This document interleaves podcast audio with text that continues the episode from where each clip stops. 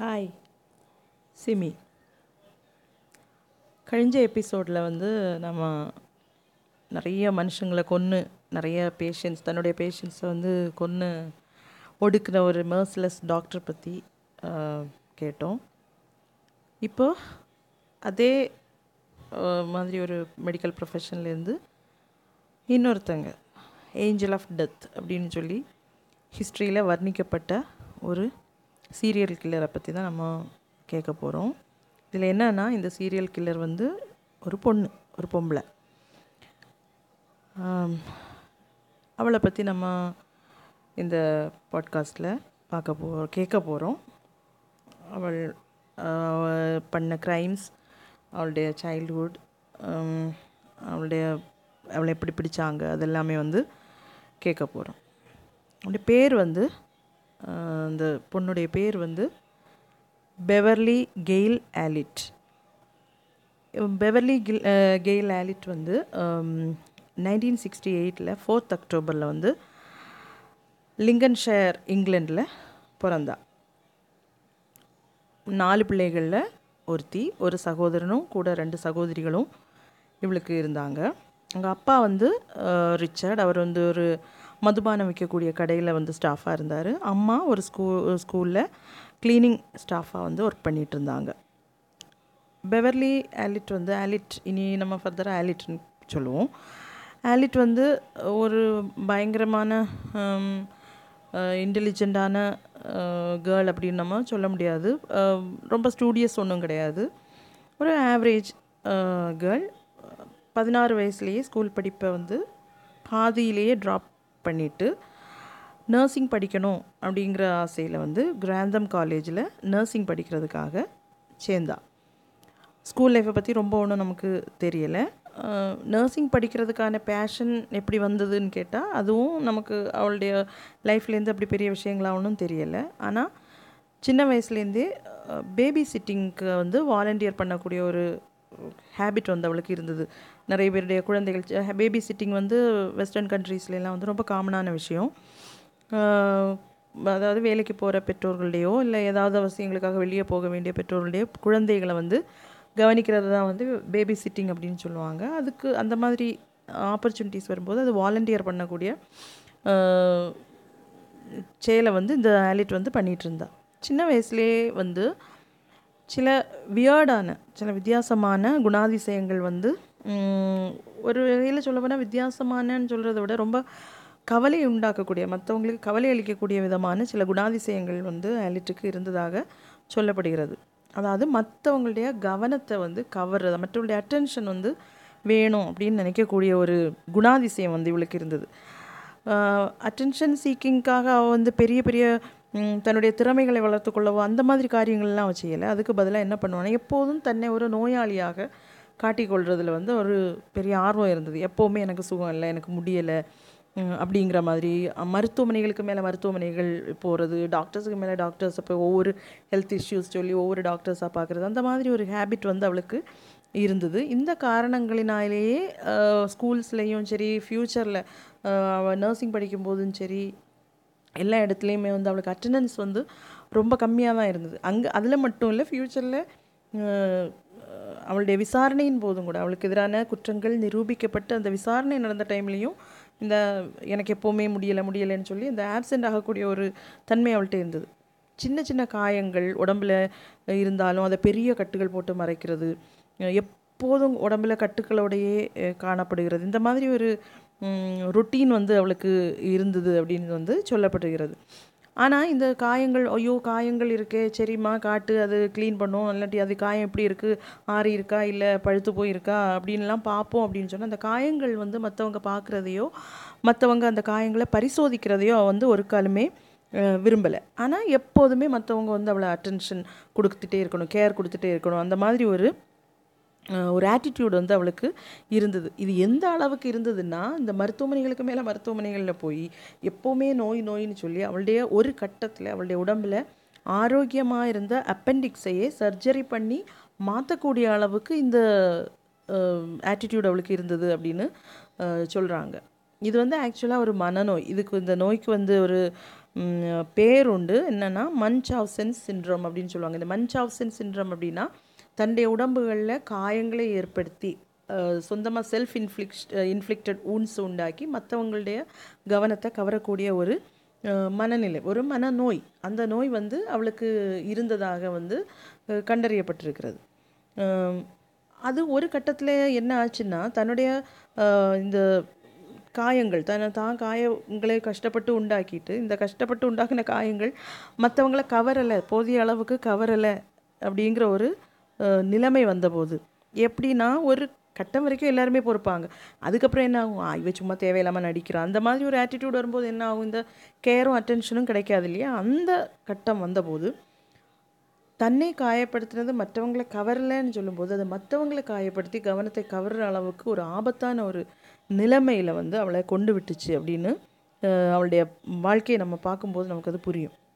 சரி நம்ம ஏற்கனவே பார்த்தோம். நர்சிங் படிப்பை தொடங்குறதுக்காக வந்து கிராந்தம் காலேஜில் வந்து அவள் நர்சிங் சேர்ந்தா.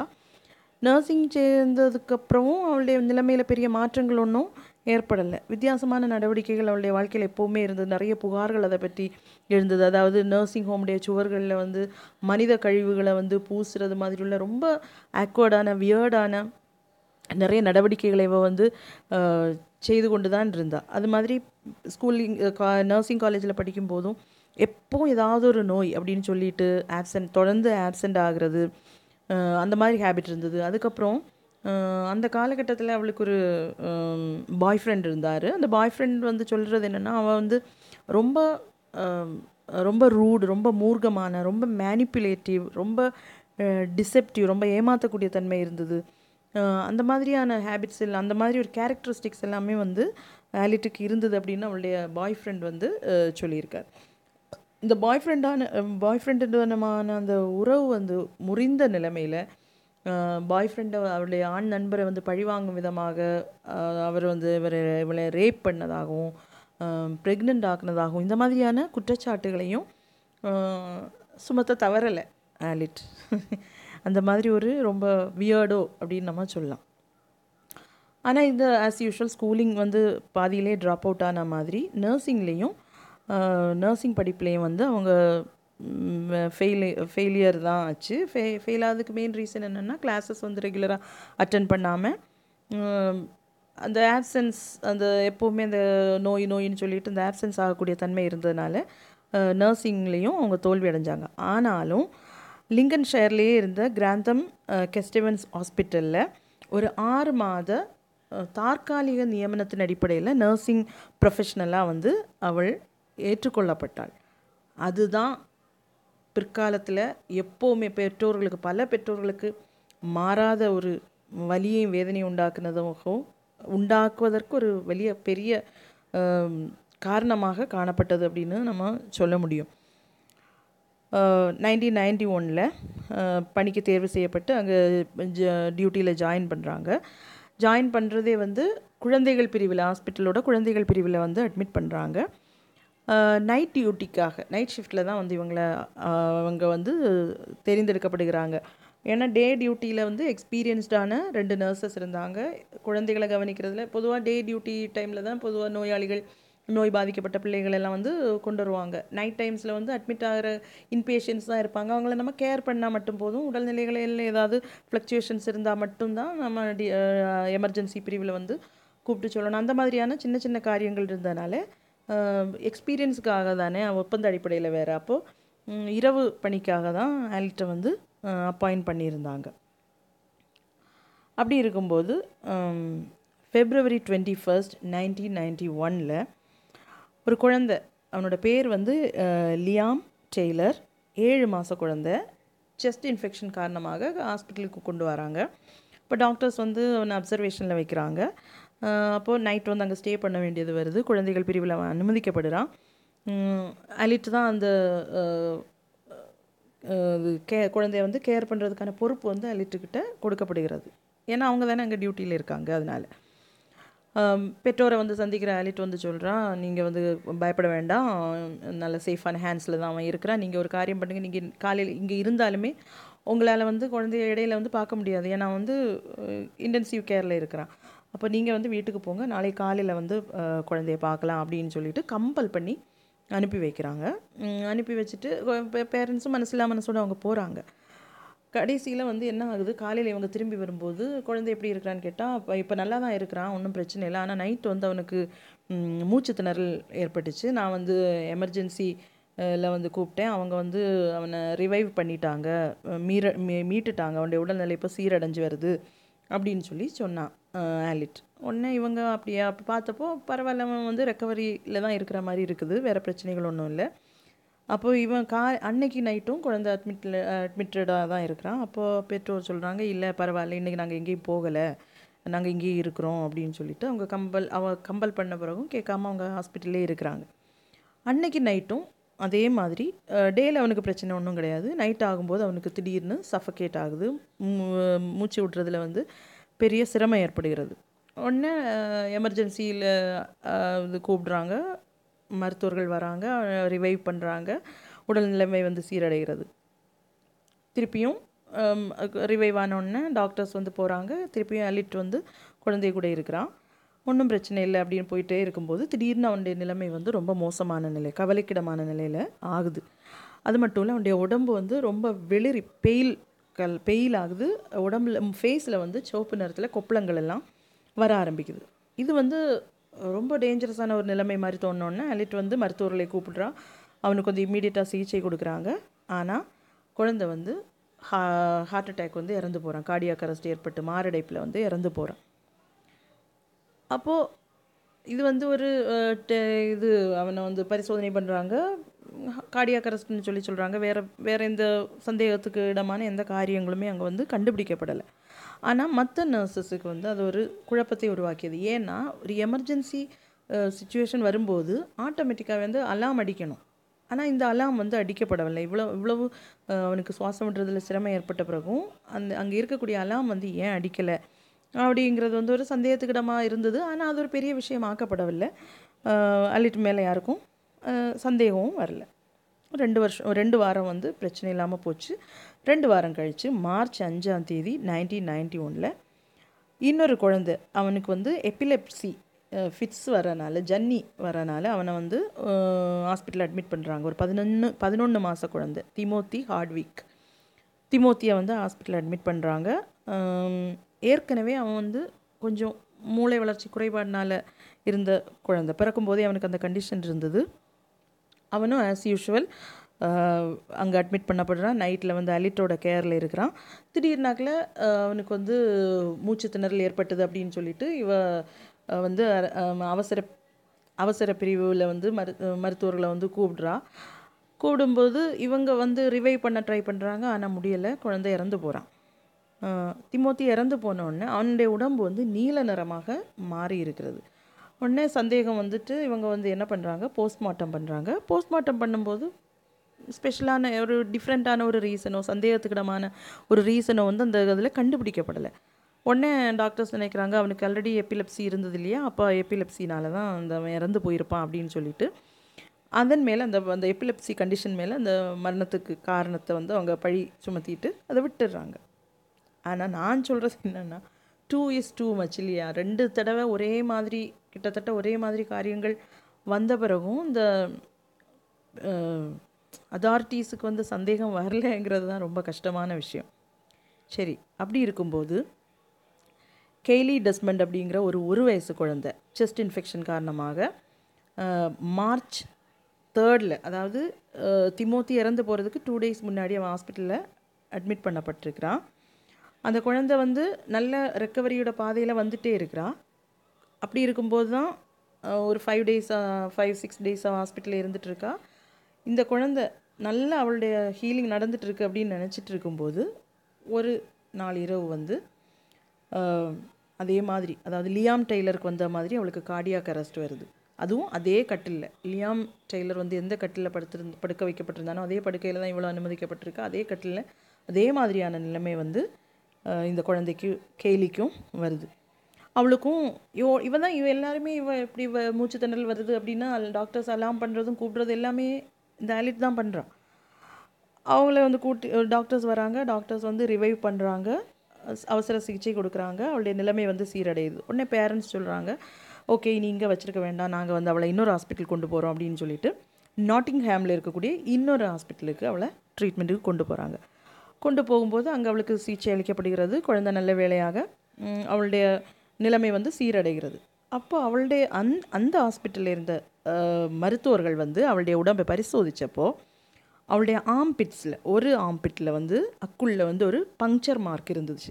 பங்க்சர் மார்க் மட்டும் இல்லை அந்த பங்க்சர் மார்க்குடைய வாய் பகுதியில் வந்து ஒரு ஏர் பப்ளும் இருந்தது. அப்போ டாக்டர்ஸ் நினைக்கிறாங்க அந்த அக்குள்ள ஒரு பங்க்சர் மார்க் வர வேண்டிய அவசியமே கிடையாது. அப்படியே ஒரு பங்க்சர் மார்க் வந்திருக்கு அப்படின்னு சொன்னால் அங்கே ஏதாவது இன்ஜெக்ட் பண்ணப்பட்டிருக்கணும். இல்லைன்னா வராதுல ஒரு சிரிஞ்ச் ஒரு இன்ஜெக்ஷன் வந்து கொடுத்துருக்கனால தான் அந்த பங்க்சர் மார்க் வந்திருக்கு. இப்போ அக்குள்ள என்ன மருந்து இது பண்ணியிருப்பாங்க மேபி ஏதாவது ஏதோ மருந்து வந்து தப்பாக இவங்க வந்து அட்மினிஸ்டர் பண்ணியிருக்காங்க கொடுத்துருக்காங்க. அதனால தான் இந்த குழந்தைக்கு இது வந்திருக்கு. அப்படின்னு சொல்லிட்டு இவங்க வந்து டாக்டர்ஸ் வந்து கெஸ் பண்ணுறாங்க ஆனாலும் இவ்வளோ ஒரு கிரிட்டிக்கலான ஒரு ஒரு பெரிய க்ரைம் இல்லையா? ஒரு குழந்தைக்கு தவறான ஒரு மருந்து கொடுக்கப்பட்டிருக்குல்லன்னு சந்தேகித்த பிறகும் இதுக்கு மேலே ஒரு புகாரோ இதுக்கு மேலே ஒரு விசாரணையோ வந்து பதிக்கப்படலை. அந்த பெட் குழந்தையுடைய பெற்றோரோ யாரோ யாருமே எதுவுமே அது நடவடிக்கை எடுக்கலை. அது அப்படியே விடப்பட்டது. அப்படி இருக்கும்போது பால் கிராம்டன் அப்படின்னு சொல்லக்கூடிய ஒரு அஞ்சு மாத குழந்தை. நம்ம இது கேட்க போகிறது எல்லாமே வந்து நம்மளோட மனசை வந்து ரொம்ப வலிக்க வைக்கக்கூடிய காரியங்கள் தான் நம்ம கொஞ்சம் தொடர்ந்து வந்து நம்ம கேட்க போகிறோம் இந்த பால் கிராம்டன் அஞ்சு மாத குழந்தை இவனை வந்து மார்ச் டுவெண்ட்டி நைன்டீன் நைன்டி ஒனில் சாதாரண ஒரு ப்ராங்கியல் இன்ஃபெக்ஷன் காரணமாக ஹாஸ்பிட்டலில் கொண்டு வராங்க. அப்சர்வேஷனில் வைக்கிறாங்க. வழக்கம் போல் வழக்கம் போல் ஆலிட்டனுடைய பராமரிப்பின் கீழே விடப்படுறான் குழந்தை. எல்லாமே ஓகே ஆகுது நல்லா இருக்கான். நாளைக்கு டிஸ்சார்ஜ் ஆகலாம் அப்படின்னு சொல்லிட்டு டாக்டர் சொல்கிறாங்க அந்த டிஸ்சார்ஜ் ஆகிறதுக்கு முந்தின நாள் நைட்டு திடீர்னு அலிட் வந்து எமர்ஜென்சி செக்ஷனில் இருக்கக்கூடிய டாக்டர்ஸ்க்கு வந்து தகவல் தெரிவிக்கிறா. குழந்தை வந்து வரு வந் ரொம்ப ஆபத்தான நிலைமையில் இருக்கிறான் டாக்டர்ஸ் வந்து பார்க்கும்போது. பார்க்கும்போது அவனுக்கு இன்சுலின் ஷாக் அப்படின்னு சொல்லக்கூடிய ஒரு நிலைமைக்கு ஆளாகிறான். இந்த இன்சுலின் ஷாக்கு முதல்ல ஒர்க் ஆகுது. டாக்டர்ஸ் வந்து ரிவைவ் பண்ணுறாங்க நார்மல் திருப்பி வருது. திருப்பியும் நார்மல் ஆக்குறாங்க. திருப்பியும் வருது. இப்படி மூணு வாட்டி ஒரே இரவில் கன்சிக்யூட்டிவாக அவனுக்கு இன்சுலின் ஷாக்குங்கிற அந்த ஸ்டேட்டஸ் வந்து அவன் ஆளாக்கப்படுகிறான். இந்த இன்சுலின் ஷாக் அப்படின்னா என்னென்னா நம்முடைய உடம்பில் வந்து திடீர்னு மிக அதிகமாக இன்சுலின் அதிகரித்தால் இந்த அதிகரித்துச்சுன்னா இந்த இன்சுலின் ஷாக்குன்னு சொல்லுவாங்க. இந்த இன்சுலின் ஷாக் காரணமாக கோமா மரணம் இது போல் மிக அபாயமான நிலைகளுக்கு நம்ம உடம்பு போய்விடும். இந்த இன்சுலின் ஷாக் வந்து ஒரு சின்ன குழந்தைக்கு வர விடுறதுக்குள்ளே நியாயம் கிடையாது. இது வெளியே இருந்து அட்மினிஸ்டர் பண்ணப்பட்டால்தான் இது வந்து வரணும். அப்படின்னு பொதுவாக அப்படி தான் வரும்.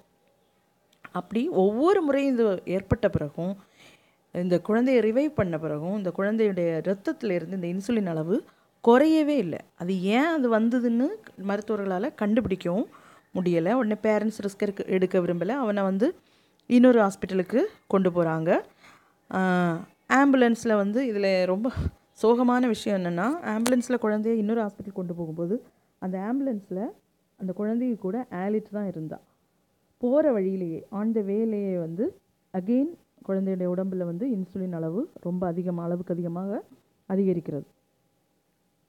இது இன்னொரு ஹாஸ்பிட்டலுக்கு கொண்டு போகிறாங்க அங்கே போய் குழந்தை வந்து பிழைக்கிறான்.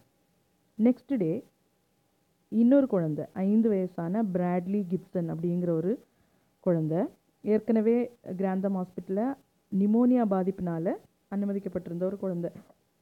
அவனுடைய அவனுக்கு திடீர்னு கார்டியாக் அரெஸ்ட் ஆகுது. கார்டியாக் அரெஸ்ட் ஆகி அவனுடைய உடம்புலையும் இதே மாதிரி இன்சுலின் அளவு அதிகமாக இருக்கிறது. அன்னைக்கு நைட்டு கார்டியாக் அரெஸ்ட் அவனுக்கு ஆகுது. உடனே பேரண்ட்ஸ் ஆஸ் யூஷுவல் என்ன பண்ணுறாங்கன்னா இங்கே இந்த இந்த மாதிரி அவனுடைய நிலைமை கட்டுக்கடங்காமல் போனோடனே கவலைக்கிடமானோடனே அவனை நாட்டிங்ஹாம் ஹாஸ்பிட்டலுக்கு கொண்டு போகிறாங்க அங்கே போய் அவன் ஒரு வழியாக அவனுடைய அவனுடைய உயிர் வந்து எந்த ஆபத்தும் இல்லாமல் பிழைச்சி வரான். ஒன்றும் பிரச்சனை இல்லை. இதில் என்ன பெரிய விஷயம்னா இந்த விஷயங்கள் எல்லாம் நடந்த பிறகும் யாருக்குமே அலிட் மேலே சந்தேகம் வரல. ஏன்னா இந்த ந- இந்த காரியங்கள் எல்லாம் நடக்கும்போது பொதுவாக இந்த காரியங்கள் குழந்தைகளுக்கு நடக்கும்போது ஒரு குழந்தையில ரெண்டு குழந்தையில இப்படி பல குழந்தைகளுக்கு இப்படி நடந்த போதும் அங்கே இருந்த யாருக்குமே அந்த டைம்ல எல்லாம் அலி அலிட்டுடைய ப்ரெசன்ஸ் அந்த இடத்துல இருந்தது என்பதை கூட அவங்க வந்து உணரவும் இல்லை. அதை ஒரு சந்தேகமாக அவங்க நினைக்கவும் இல்லை. நர்ஸ் ஆகட்டும் டாக்டர்ஸ் ஆகட்டும் யாருமே சந்தேகப்படவும் இல்லை. அவங்க நிர்வாகிகளுக்கு வந்து அந்த தகவல்களை வந்து அவங்க அந்த தகவல்களையோ சந்தேகங்களையோ சொல்லவும் இல்லை. இதுதான் இவ்வளோ ரொம்ப பெரிய ம- பெரிய ஒரு விஷயம். அதிர்ச்சி அளிக்கக்கூடிய விஷயம் அப்படின்னு சொல்லு. அப்படி இருக்கும்போது March twenty two nineteen ninety ஒனில் இன்னொரு குழந்த குழந்தை ரெண்டு வயசான குழந்தை இக் ஹிங் சேன் அப்படிங்கிற ஒரு குழந்தை அவன் வந்து ஹாஸ்பிட்டலில் அட் அட்மிட் பண்ணப்பட்டிருந்தான். அவனையும் ஆஸ் யூஷுவல் இரவு கேர் நைட் கேர் வந்து அலிட்டுடைய கீழே தான் ஆலிட் தான் அந்த நைட் கேர் கொடுத்துட்டு இருந்தா திடீர்னு அவனுடைய உடல் வந்து நீல நிறமாகுது. சுவாசிக்கிறதுக்கு சிரமப்படுறான். ஆஸ் யூஷுவல் ரொட்டீனாக பண்ணுற மாதிரி பேரண்ட்ஸ் சீக்கிரமாகவே அவனை இன்னொரு ஹாஸ்பிட்டல் கொண்டு போகிறாங்க உயிர் பிழைக்கிறான். ஆனால் அந்த ஹாஸ்பிட்டலில் கொண்டு போய் அவனுடைய உடம்புல ஃபர்தராக அவங்க டெஸ்ட் பண்ணப்போ அவனுடைய மண்டையோடில் வந்து ஸ்கல் வந்து ஃப்ராக்சர் ஆகியிருக்கிறது தெரிய வந்தது. எப்படி ஃப்ராக்சர் ஆகிருந்தது போல்? எடுத்து கீழே விழுந்திருந்தனா? கட்டிலேருந்து கீழே விழுந்தாலோ? இல்லை ஃபோர்ஸ்ஃபுல்லாக யாராவது தூக்கி அவனை தூக்கி தரையில் சுவரில் அவனுடைய தலையை இடித்தாலோ உடைக்கிற மாதிரி. சின்ன பிஞ்சு தலை இல்லையா? அந்த மாதிரி ஒரு காயம் அவனுடைய தலையில் ஒரு ஃப்ராக்சர் இருந்தது கண்டறியப்பட்டது. இது நீங்கள் நினச்சி பாருங்கள் இவ்வளோ குரூவலான ஒரு செயல். ஒரு சின்ன பிஞ்சு குழந்தைய அதுக்கு சொல்ல தெரியாது அப்படிங்கிற ஒரே காரணத்துக்காக அவள் படுத்தின பாடு தான் இந்த இந்த குழந்தை மட்டும் இல்லை அதுக்கு அதெல்லாம் கேட்கும்போதே நமக்கு ரொம்ப வலிகளை உண்டாக்கக்கூடிய ஒரு விஷயம் இல்லையா? அடுத்து அலிட்டனுக்கு இறைகளாக தன்னுடைய இறைகளாக வந்து அவளுடைய பார்வைப்பட்டது வந்து ஒரு இரட்டை குழந்தைகள் மேலே. ப்ரிமெச்சோர் டெலிவரினால் ஹாஸ்பிட்டலில் கிரந்தம் ஹாஸ்பிட்டலில் அனுமதிக்கப்பட்டிருந்த ரெண்டு சின்ன பிள்ளைங்க கேடி அண்ட் பெக்கி ஃபிலிப்ஸ் ரெண்டு மாத குழந்தைங்க. அவங்க வந்து ஹாஸ்பிட்டல் அட்மிட் பண்ணியிருக்காங்க ப்ரிமெச்சுவர் டெலிவரி ஆனனால கேருக்காக போஸ்ட்நேட்டல் கேருக்காக வந்து அட்மிட் பண்ணப்பட்டிருக்காங்க. அப்படி இருக்கும்போது மா ஏப்ரல் தேர்ட் நைன்டீன் நைன்டி ஒனில் திடீர்னு ஆலிட் வந்து அலாம் ரைஸ் பண்ணுறா டாக்டர்ஸ் வராங்க. வந்து பார்க்கும்போது பெக்கி வந்து பெக்கியுடைய க நிலைமை வந்து ரொம்ப மோசமாக இருக்குது இப்போ டாக்டர்ஸ் வந்து பா பா டாக்டர்ஸ் கிட்ட அவள் சொல்கிறா அவள் வந்து ஹைப்பர் கிளைசிமிக் திடீர்னு குளுக்கோஸ் லெவல் வந்து கூடி இருக்கிற மாதிரி இருக்குது. அது மட்டும் இல்லை உடம்பு வந்து ரொம்ப கோல்டாகவும் இருக்குது அப்படின்னு ஆலிட் வந்து டாக்டர்ஸ் கிட்ட இன்ஃபார்ம் பண்ணுறான் ஆனால் டாக்டர்ஸ் வந்து பரிசோதனை பண்ணுறாங்க மருத்துவ ம பரிசோதனையில் எதுவுமே வந்து அன்யூஷுவலாக எதுவுமே வந்து கண்டுபிடிக்கல. பேரண்ட்ஸ் கூடவே வந்து குழந்தைய அனுப்பி வைக்கிறாங்க. ரெண்டு பிள்ளைகளையுமே வீட்டுக்கு அனுப்பி வைக்கிறாங்க. வீட்டுக்கு போன குழந்தை வந்து ராத்திரி முழுவதும் அழுதுகிட்டே இருக்கா. ரொம்ப வழியிலே இருக்கிற மாதிரி அழுதுகிட்டே இருக்க. பயந்து போன பெற்றோர். டாக்டரை கூப்பிட்டு கேட்குறாங்க காண்டாக்ட் பண்ணி கேட்குறாங்க இப்படி குழந்தை அழுதுகிட்டே இருக்கா? என்ன ரீசன்னு தெரியலை அப்படின்னோடனே டாக்டர் சொல்கிறாரு மேபி வயிற்று வலி வந்தாலும் காலிக்கு வந்தாலும் பிள்ளைங்க வந்து அழுவாங்க. அதனாலையா இருக்கலாம். அப்படின்னு டாக்டர்ஸ் சொல்கிறாங்க ஆனால் அன்ஃபார்ச்சுனேட்லி குழந்தை வந்து அந்த இரவிலேயே வந்து இறந்து போகிறா வழக்கம் போல் மருத்துவ பரிசோதனை செய்கிறாங்க அன்யூஷுவலாக எந்த காரியமும் எந்த காரணமும் குழந்தைய உடம்புல கண்டுபிடிக்கப்படவில்லை. உடனே என்ன பண்ணுறாங்க ஸ்பெஷலாக ரீசன் ஒன்றும் இல்லாமல் ஒரு குழந்தை இறந்து போனோடனே அதனுடைய கூட இருந்த இரட்டை குழந்தைகளில் இன்னொரு குழந்தையான கேடி பிலிப்ஸை வந்து ஒரு முன்னெச்சரிக்கை நடவடிக்கையாக மருத்துவமனையில் அனுமதிக்கிறாங்க. அது அவளுக்கு ஹெல்த் இஷ்யூஸ் ஒன்றும் கன்சிடரபிள் ஹெல்த் இஷ்யூஸ் ஒன்றும் இல்லை. இருந்தாலும் அந்த குழந்தை வந்து ரீசன் இல்லாமல் இறந்து போனாலே அப்போது ஒரு கேருக்காக ஒரு ப்ரிகாஷன் லெவலில் வந்து அட்மிட் பண்ணுறாங்க அந்த குழந்தையோட கேரும் அலிட்டனுடைய கீழே தான் இருந்து கையில் தான் இருந்துச்சு. அன்னைக்கும் அந்த அட்மிட் பண்ணப்பட்ட இரவுலேருந்து ஒரு காரணமும் இல்லாமல் குழந்தையுடைய உடல்நிலையில் வந்து மோசமான மாற்றங்கள் வந்து உண்டாக தொடங்கிச்சு. உடனே அவங்க என்ன பண்ணுறாங்க குழந்தைய வந்து நாட்டிங்ஹாம் ஹாஸ்பிட்டலுக்கு கொண்டு வராங்க. அங்கே கொண்டு வந்து அந்த குழந்தைய வந்து மருத்துவ பரிசோதனை செய்து பார்க்கும்போது குழந்தையுடைய ரிப் கேஜஸ் வந்து உடஞ்சிருக்கிறது. அதாவது விலா எலும்புகள் உடைந்திருப்பதும் ஆக்சிஜன் சஃபிஷியண்ட்டாக கிடைக்காம குழந்தையுடைய மூளையில் வந்து நிரந்தரமான பாதிப்புகள் ஏற்படு ஏற்பட்டிருப்பதும் கண்டுபிடிக்கப்பட்டது. எவ்வளோ குரூவலான இதுன்னு பாருங்கள் இப்போதும் அவங்களுக்கு யாருக்குமே அட்லீஸ்ட் இந்த நாட்டிங்ஹாம் ஹாஸ்பிட்டலில் உள்ளவங்களுக்கு கூட அந்த சந்தேகம் வரலைங்கிறது தான். எனக்கு என்ன ஆலோசித்த பிறகுமே வந்து புரியலை. நமக்கு இது இதே மாதிரி கே கேசஸ் அந்த ஹாஸ்பிட்டல்லேருந்து இங்கே வருதே அப்படிங்கிற ஒரு சந்தேகம் கூட ஒருத்தருக்குமே வரலையாங்கிறது தான் விஷயம். இதில் ரொம்ப பரிதாபப்பட வேண்டிய விஷயம் என்னென்னா இந்த கேட்டி அண்ட் பெக்கியோட அம்மா இருக்காங்களே அவங்க வந்து சூ ஃபிலிப்ஸ் அவங்க இந்த ஆலிட் மேலே ரொம்ப மரியாதை வச்சுருக்காங்க. ஐயோ என் பிள்ளைய ரொம்ப கவனிச்சா இவா. ரொம்ப நல்லா க பார்த்துக்கிட்டாங்க ரொம்ப நல்லா கேர் பண்ணாங்க அப்படின்னு சொல்லிட்டு இந்த இ- இந்த கேட்டி குழந்தை இருக்கா இல்லையா? அந்த குழந்தையுடைய பேப்டிசத்துக்கு கார்டியன் ம ம மதரா அவங்களுடைய ஒரு கேத்தலிக்ஸோட ஒரு ஒரு இது. அந்த இதாக இருக்கணும்னு கேட்க இவளும் அதை ஒத்துக்கிறாங்கிறது தான் அதில் பெரிய விஷயம். குழந்தைய குழந்தையுடைய உடம்பில் வந்து அவ வி- அவளுடைய இந்த குரூவல்ட்டி காரணமாக கொடூரத்தன்மையின் காரணமாக அந்த குழந்தையுடைய உடம்புல நிரந்தரமான டிசபிலிட்டி ஏற்பட்டதுங்கிறது தான் அதாவது partial partial paralysis cerebral palsy அது மட்டும் இல்லாமல் குழந்தையுடைய விஷனுக்கும் ஹியரிங்குக்கும் பெர்மனன்ட் டேமேஜும் உண்டாகிச்சு. இதெல்லாம் உண்டானதுக்கு பிறகும் இது ஒன்றும் தெரியாமல் பாவம் அந்த அம்மா இவ் இவ்வளோ ஒரு ஏதோ ஏஞ்சல் மாதிரி அவங்கள ட்ரீட் பண்ணாங்கன்றது தான் ரொம்ப பரிதாபத்துக்குரிய விஷயம். இதுக்கு பிறகும் இதோட முடிஞ்சு போகலை. இதுக்கு பிறகும் ஒரு நான்கு பிரைஸ் நான்கு இறைகள் வந்து அலிட்டுக்கு கிடைச்சாங்க. இந்த இப்படி இருக்கும்போது எல்லா ஆட்டத்துக்குமே ஒரு முடிவு உண்டு இல்லையா? அப்படி ஒரு முடிவுங்கிற மாதிரி. இட்ஸ் பெட்டர் லேட் தேன் நெவருங்கிற சொன்ன மாதிரி தாமசித்தாலும் கொஞ்சம் பிந்தி தாமதித்து வந்தாலும் அந்த விஷயம் ஒரு டவுட் ஒரு ஆளுக்காவது வந்தது. அதாவது காரணம் இல்லாமல் குழந்தைகள் பாதிக்கப்படுவது. பெரிய சொல்லத்தக்க பயங்கரமான நோய்கள் இல்லாமல் இருந்த பிறகும் தொடர தொடர குழந்தைகள் வந்து தன்னுடைய மருத்துவமனையில் இறந்து போகிறது இதெல்லாம் வந்து அங்கே இருக்கக்கூடிய ஒரு டாக்டருக்கு வந்து சந்தேகத்தை தூண்டிச்சு. அவங்களோட பேர் என்னென்னா டாக்டர் நெல்சன் போர்ட்டர். அவருக்கு வந்து ஒரு சின்ன சந்தேகம் வந்து ஏற்பட்டது. அப்படி இருக்கும்போது கடைசியாக ஆலிட்டுடைய கடைசி இறை வந்து ஏப்ரல் இருபத்தி ரெண்டு நைன்டீன் நைன்டி ஒனில் கிளேர் சொல்லக்கூடிய கிளேர் பெக் அப்படின்னு சொல்லக்கூடிய ஒரு குழந்தை ஆஸ்மாவினால் பாதிக்கப்பட்டு பதினஞ்சு மாத குழந்தை.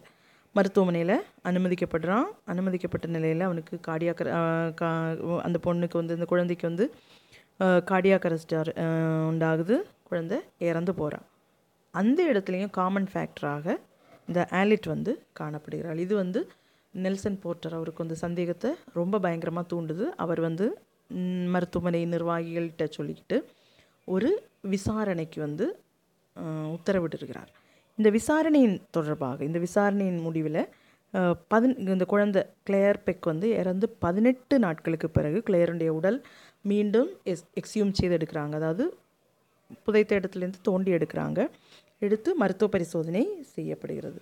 மருத்துவ பரிசோதனை செய்யப்படும் போது ஒரு பயங்கரமான டேர்னிங் பாயிண்ட் இவங்களுக்கு கிடைக்குது. என்னென்னா இந்த குழந்தையுடைய உடம்பில் லிக்னோகெயின் அப்படின்னு சொல்லக்கூடிய ஒரு ட்ரக்கு வந்து ட்ரக்கோட ட்ரேசஸ் வந்து கண்டுபிடிக்கிறாங்க. இந்த லிக்னோகெயின் எப்போ கொடுப்பாங்கன்னா மாரடைப்பு ஏற்படக்கூடிய நோயாளிகளுக்கு அடல்ட்ஸுக்கு பெரியவங்களுக்கு குழந்தைகளுக்கு ஒரு காலமே கொடுக்க மாட்டாங்க.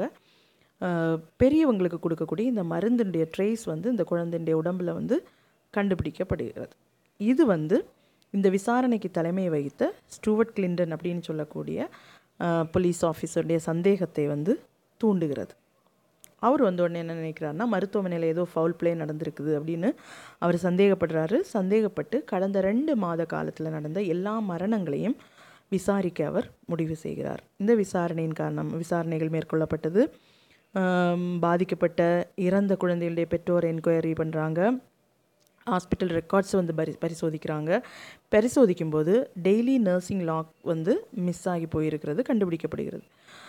இந்த விசாரணை பண்ணி பண்ணி வந்ததில் கடைசியில் இந்த ஸ்டூவர்ட் கிளின்டன் அவர் வந்து ஒரு கன்க்ளூஷனுக்கு வராரு. அதாவது இந்த இடத்துல எல்லாம் ஒரு காமன் லிங்க் அப்படிங்கிற இருக்கிற கூடியது வந்து இந்த அலிட் தான். பெவர்லி அலிட் மட்டும்தான் ஒரு காமன் லிங்காக இருக்கிறாங்க. எல்லா இடத்துல இந்த க்ரைம் நடந்த எல்லா இடத்துலையுமே அவளுடைய ப்ரெசன்ஸ் வந்து காணப்படுகிறது. அதனால இவர் என்ன பண்ணுறாருன்னா அவளுடைய வீட்டை சோதனையிடுகிறார்.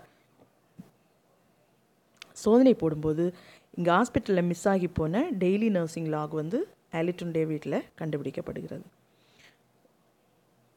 உடனே அவங்க அலிட்டை வந்து அரெஸ்ட் பண்ண தேவையான எல்லா எவிடன்சஸும் இருக்கிறதாக அவங்க டிசைட் பண்ணுறாங்க டிசைட் பண்ணிக்கிட்டு July twenty six nineteen ninety ஒனில் அவளை கைது செய்கிறார்கள். ஆனாலும் முறைப்படி குற்றம் சுமத்துறதுக்கு கொஞ்ச நாள் கூட எடுத்தது. கடைசியில் நவம்பர் நைன்டீன் நைன்டி ஒனில் அவள் மீது முறைப்படி குற்றம் சுமத்தப்பட்டது. விசாரணையின் தொடக்கத்தில் மிகவும் அமைதியாக இருந்த எல் அஹ், எலிட் வந்து தான் ஒரு குற்றவாளி இல்லை. தான் வந்து த தன்னுடைய கீழே வந்த எல்லா பேஷியன்ஸையும் எல்லா குழந்தைகளையும் நல்ல கேர் கொடுத்து தான் கவனிக்க மட்டுமே செய்ததாகவும் அவன் வந்து சாதிச்சுக்கிட்டே இருந்தாள் ஆனால் போலீஸ் வந்து அவளுடைய குடும்ப பின்னணி அவளுடைய இளமை பருவம் சைல்ட்ஹுட் இதெல்லாம் விசாரிக்கும்போது அவளுடைய பிஹேவியர் டிஸார்டர் வந்து அவங்க பார்வைக்கு வருது. அவளுடைய அந்த மனநோய் அதாவது அந்த மன்சாவ்சன்ஸ் சின்ட்ரோம் வந்து அவங்களுடைய பார்வைக்கு வருகிறது. அதாவது இந்த சென் செல்ஃப் இன்ஃப்ளிக்டிங் ஊன்ஸ் உண்டாக்கி அது மூலமாக மற்றவங்களை கவரக்கூடிய ஆபத்தான ஒரு மனநோய் அவளுக்கு இருக்கிறது வந்து தெரிய வருகிறது. மருத்துவர்கள் மனநல மருத்துவர்கள் அவளை வந்து கண்காணிக்கிறாங்க ட்ரீட் பண்ணுறாங்க ட்ரீட் பண்ணும்போது அவங்க என்ன சொல்கிறாங்கன்னா இந்த மன்சாவ்சன் சின்ரம் மட்டும் இல்லை மன்சாவ்சன் சின்ரம் பை ப்ராக்சி அப்படிங்கிற இன்னொரு ப்ராப்ளம் கூட அவளுக்கு இருக்கிறதாக கண்டறியப்பட்டது. இந்த மன்சாவ்சன் சின்ரம் பை ப்ராக்சி அப்படின்னா என்னென்னா தன்னுடைய காயங்களை உண்டாக்கி மற்றவர்களுடைய கா கவனத்தை ஈர்க்க ஈர்ப்பது வந்து ஒரு கட்டத்தில் இஃபெக்டிவ் இல்லாமல் போகும்போது அதே கவனத்தை மற்றவர்களிடத்திலிருந்து பெறுவதற்காக பிறரை துன்புறுத்தக்கூடிய அவர்களுக்கு காயங்களையும் ஆபத்துகளையும் உண்டாக்கி மற்றவருடைய கவனத்தை கவரக்கூடிய கொடிய ஒரு மனநோய் அவளுக்கு இருந்தது கண்டுபிடிக்கப்பட்டது. அது உறுதி செய்த மருத்துவர்கள் இவள் வந்து குணப்படுத்தவே முடியாது. அவளை குணப்படுத்தவே முடியாது. ரொம்ப ஆபத்தான ஒரு மனநோயாளி அப்படின்னு அவங்க தீர்ப்பு கொடுக்குறாங்க. கடைசியில் பஸ் பல விசாரணைகள் தொடர்ந்து நடக்குது. பல வி விசாரணைகளுக்கு பிறகு நான்கு கொலை குற்றத்திற்காகவும் பதினொன்று கொலை முயற்சிகளுக்காகவும் பதினொன்று மனித உடலுக்கு ஆபத்தான வகையில் செயல்பட்டதாகவும் கூறி அவள் பேரில் குற்றம் சுமத்தப்பட்டது. மூணு பிரிவில். இந்த விசாரணை காலத்தில் அவளுடைய உடம்பு வந்து ரொம்ப அளவுக்கு அதிகமாக கட்டுக்கடங்காமல் அவளுடைய வெயிட் வந்து குறைஞ்சிக்கிட்டே இருந்தது. அனோரெக்சியா நர்வோசா அப்படின்னு சொல்லக்கூடிய ஈட்டிங் டிசார்டர் ஒரு நோயும் வந்து அவளுக்கு உருவாச்சு. இதுவும் மனநலம் தொடர்பான ஒரு நோய் தான். அந்த நோய் வந்து அவளுக்கு உருவானது. கடைசியாக May twenty third nineteen ninety த்ரீயில் அவளுக்கான தீர்ப்பு வழங்கப்பட்டது. என்ன தீர்ப்பு வழங்கினாங்கன்னா பதிமூணு லைஃப் சென்டென்சஸ் பதிமூணு ஆயுள் தண்டனைகள். இந்த ஆயுள் தண்டனைகள் வந்து பதிமூணையும் தொடர்ந்து அனுபவிக்கணும். அது மட்டும் இல்லாமல் இந்த தண்டனை காலத்தில் அவளுக்கு பரோலே வழங்கக்கூடாது அப்படிங்கிற தீர்ப்பு வந்து அவளுக்கு வழங்கப்பட்டது. இந்த தீர்ப்பு வழங்கி முடித்தோடனே இவளை எல்லா குற்றவாளிகளையும் கொண்டு போகிற மாதிரி ஜெயிலுக்கு கொண்டு போகலை. அதுக்கு பதிலாக ரேம்டன் செக்யூர் ஹாஸ்பிட்டல் நாட்டிங்ஹம்ல இருக்கக்கூடிய ஒரு மணலம் பாதிக்கப்பட்ட குற்றவாளிகளை அடைத்து வைக்கக்கூடிய ஒரு பயங்கர செக்யூரான ஒரு ஹாஸ்பிட்டலில் தான் அவள் அனுமதிக்கப்பட்டால் இப்போதும் அங்கே தான் இருக்கிறா உயிரோடு தான் இருக்கிறா.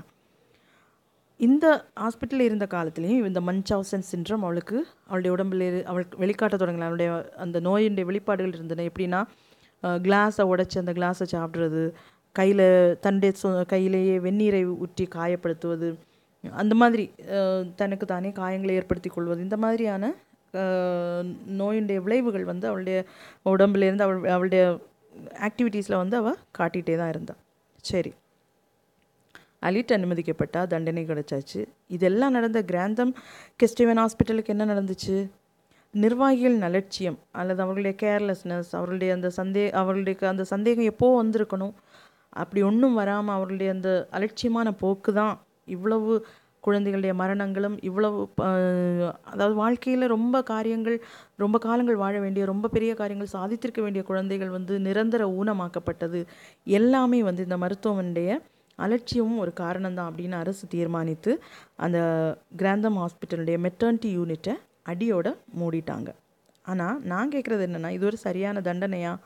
தொடர்ந்த மரணங்கள் ஒரே மாதிரியான அட்டாக்ஸ் ஒரே மாதிரியான நோய்கள் அறிகுறிகள் இதெல்லாம் வந்த பிறகும் அந்த இடத்துல எல்லாம் காமன் ப்ரெசன்ஸாக ஆலிட் இருந்த பிறகும் இந்த ரெண்டு மாத காலங்கள் அவங்களுக்கு சந்தேகமே வரலைங்கிறது வந்து ஒரு பெரிய அலட்சியம்னு தான் சொல்லணும். அது ஒரு பெரிய தவறு இல்லையா? நம்ம ஆரோக்கியத்துக்காக உயிர் வாழணுங்கிறதுக்காக தான் நம்ம மருத்துவமனைக்கே போகிறோம் அங்கேயே நம்முடைய உயிருக்கு உத்தரவாதம் இல்லை அப்படின்னா அந்த மருத்துவமனைக்கு வந்து கிடைத்தது ரொம்ப சின்ன தண்டனை அப்படின்னு தான் நான் சொல்லுவேன்.